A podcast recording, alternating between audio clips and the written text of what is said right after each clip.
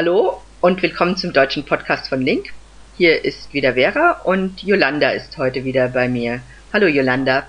Hallo Vera. Ich weiß nicht, hast du es in den Nachrichten oder den Zeitungen verfolgt? Am Gotthard ist der Durchbruch des neuen Basistunnels erfolgt. Ja, das ist natürlich bei uns Tagesthema. Kannst dir vorstellen, die ganze Schweiz ist da in einer Euphorie. Ja, ich finde das ja auch total faszinierend. Ich habe mir da vorher gar keine Gedanken gemacht und habe das jetzt bei uns in den Nachrichten gesehen. Und ich finde das ja wirklich unglaublich. Ja, es ist ja wirklich eine Pionierleistung, was da diese Bergleute vollbracht haben. Ist wirklich beeindruckend. Und man hörte vorher, klar, man hat immer mal was davon gehört, aber jetzt hat man auch noch so Hintergrundinformationen und sehr viel Emotionen wurden da verbreitet und auch gezeigt im Fernsehen. Ist schon beeindruckend. Ja, vielleicht mal ganz kurz, was das ist. Das ist ein neuer Tunnel, der dort erstellt wird und der ist der längste der Welt. Der längste der Welt, 57. Ja, der ist nämlich 57 Kilometer lang. Das ist unglaublich, oder? Das muss man sich vorstellen, wie lange man dann auch nachher braucht, um durch diesen Tunnel hindurchzufahren. Ja, ist nicht so geeignet für Leute, die Platzangst haben. Ja, das kann ich mir auch vorstellen. Also das wird ja ein Eisenbahntunnel. Ja, aber das geht noch ein paar Jahre. Im Moment ist erstmal der Durchbruch und das war natürlich mit vielen Schwierigkeiten verbunden. Auch die Arbeitsverhältnisse, das sind wie tief, ich glaube 2400 Meter unter der Erde ist dieser Tunnel und da ist natürlich unheimlich heiß, also bis zu 50 Grad. Und ja, man kann auch nicht so gut vorausberechnen. Klar, man kann es berechnen, aber es ist immer wieder eine gewisse Unsicherheit, ob die berechneten Fakten dann auch wirklich so vorgefunden werden. Ja, ich habe gelesen, dass sie die Temperatur dann etwas heruntergekühlt haben auf 28 Grad. Aber selbst das ist ja noch sehr heiß in Anbetracht der schweren körperlichen Arbeit, die die Arbeiter dort machen müssen. Ja, und immer ohne Tageslicht. Also ich stelle mir das wirklich als schwerste Arbeit vor. Und was ich auch interessant fand, ist, dass das Bergleute aus allen möglichen Ländern waren. Also es waren natürlich auch Schweizer da, aber auch Österreicher, viele Deutsche, Italiener und Portugiesen. Und die haben dann alle zusammen dort unter der Erde gearbeitet und diesen Tunnel erstellt. Ja, das sind natürlich Fachleute aus aller Welt. Also von dem einen, der da eine ganz wichtige Person ist oder ja, eigentlich immer noch ist, man kann nicht sagen war, der wird natürlich jetzt mit seiner großen Maschine zum nächsten Tunnel fahren, wo er eingesetzt wird. Und wenn dieser Tunnel halt bei Gibraltar ist, dann fährt er dorthin. Und wenn das irgendwo in, weiß ich nicht wo ist, der muss sich ja die Arbeit nach dem Berg aussuchen.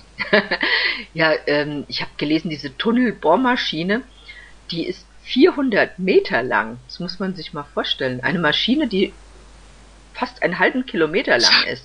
Das kann man sich gar nicht vorstellen. Also nein. Ich kann es mir gar nicht vorstellen. Ich auch nicht. Und ich finde es ganz lustig, die haben sie ja Sissy genannt. Ja. So einen niedlichen Namen, sag ich jetzt mal, für so eine große Maschine. Und was ich auch überhaupt nicht verstehen kann, ist, dass die das geschafft haben, genau an der richtigen Stelle zu bohren und dass praktisch diese zwei Tunnelteile aufeinander getroffen sind, dass sie wirklich diesen Durchbruch so genau hinbekommen haben. Das sind ja 57 Kilometer Länge und dann wirklich von zwei Seiten an einem Punkt zusammenzutreffen, das finde ich also eine ganz tolle Leistung. Ja. Aber ich denke, da hat man heute einfach wirklich auch die Messgeräte und mit Laser und da ist die Technik schon so fortgeschritten, die können das wirklich sehr genau berechnen. Aber das fasziniert mich trotzdem immer wieder, ja, wenn klar. Ich so etwas höre. Das ist unglaublich. Und was mich auch fasziniert hat, ist die Mengen, die bewegt haben. Und zwar waren das 13 Millionen Kubikmeter Gestein oder 24 Millionen Tonnen. Und ich kann mir das ja gar nicht vorstellen. Und dann habe ich irgendwo gelesen, das wäre 5-mal die Cheops-Pyramide. Wow! Ja, das sind wirklich Mengen. Ja, das finde ich unglaublich. Und die bauen da dran seit 15 Jahren und rechnen damit, dass sie noch 7 Jahre brauchen. Ja. Was für ein Projekt. Das ist ein Riesenprojekt, ja. Mhm. Und warum hat die Schweiz dieses Projekt so vorangetrieben? Wirtschaftliche Gründe, dass wir wirklich eine Verbindung zwischen Nord-Süd haben, die dann wirklich auch genutzt werden kann, um große Mengen zu transportieren, möglichst schnell, um am Ball zu bleiben, sag ich mal. Ja, bis jetzt musste das ja alles über die Alpen transportiert werden. Ich meine, es gibt schon einen Gotthard-Tunnel, aber der ist natürlich wesentlich kürzer und man muss trotzdem noch viel durch die Berge fahren. Ja, und der jetzige Gotthard-Tunnel ist natürlich bekannt für die vielen Staus, die es dort gibt. Also wahrscheinlich dient es dann auch dazu, den Verkehr dort zu reduzieren. Ja.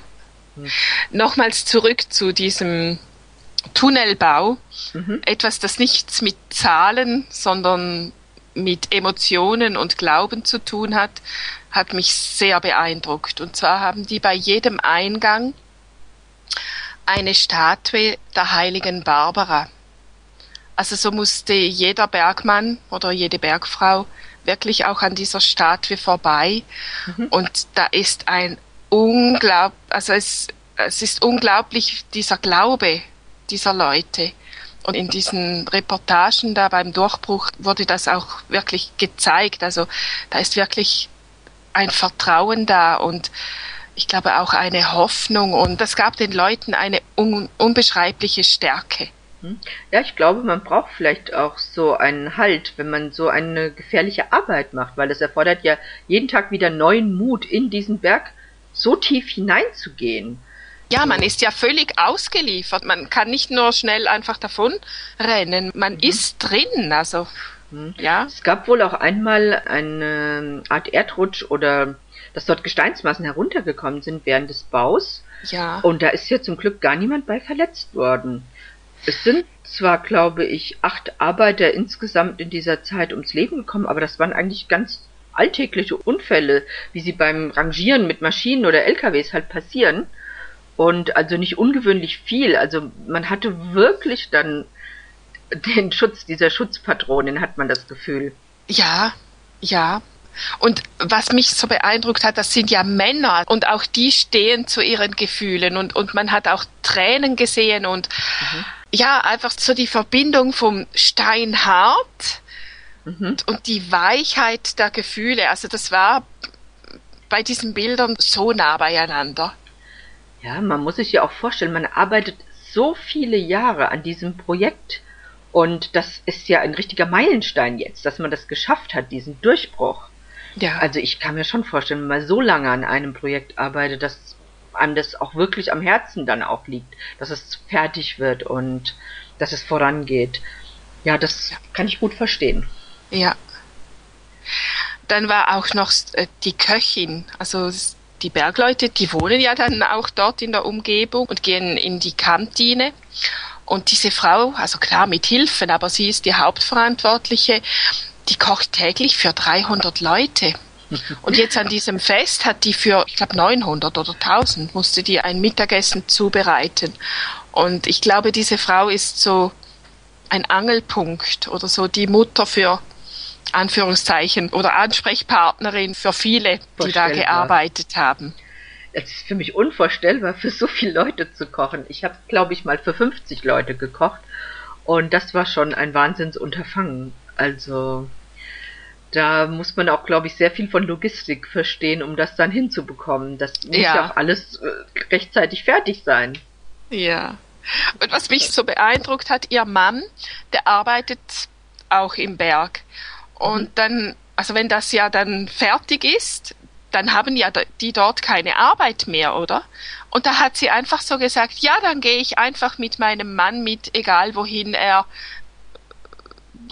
es ihn verschlägt. Und das finde ich so schön. Eine Frau, die wirklich sagt, ja, ich gehe mit meinem Mann hin, wo halt seine Arbeitsstelle ist, wo wieder der nächste Berg ist, den man aushöhlen muss. Ja, wenn man das kann, von seinem Beruf her, dann ist das natürlich eine tolle Sache. Das ist ja nicht immer so einfach. Man möchte ja selber vielleicht auch weiterarbeiten. Ja, gut, da ist natürlich das Team. Also er arbeitet unten im Berg und sie kocht für die Leute. Also das geht. Passt. Das passt, ja. Ja, schön. Jolanda, ich denke, an dieser Stelle haben wir so viel Informationen gegeben.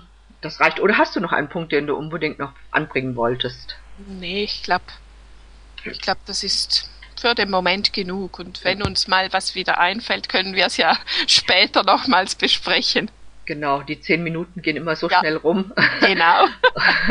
Und es soll nicht immer so extrem lange werden, denke ich. Ja. Also es war wieder ein interessantes Thema, denke ich und hoffe ich. Also wir freuen uns auch, wenn unsere Zuhörer uns sagen, ob es ihnen gefallen hat oder wenn sie uns vielleicht sagen, was sie mal interessieren würde. Und ja, dann danke Jolanda für das Gespräch. Ja, ich danke dir. Und bis zum nächsten Mal. Bis zum nächsten Mal. Also Text und Audio gibt es natürlich dann wie immer in der Deutschen Bibliothek von LINK, also auf www.lingq.com. Und dort kann man dann auch die Kommentarfunktion nutzen und uns sagen, wie es angekommen ist oder was man sich so wünscht. Dann bis zum nächsten Mal.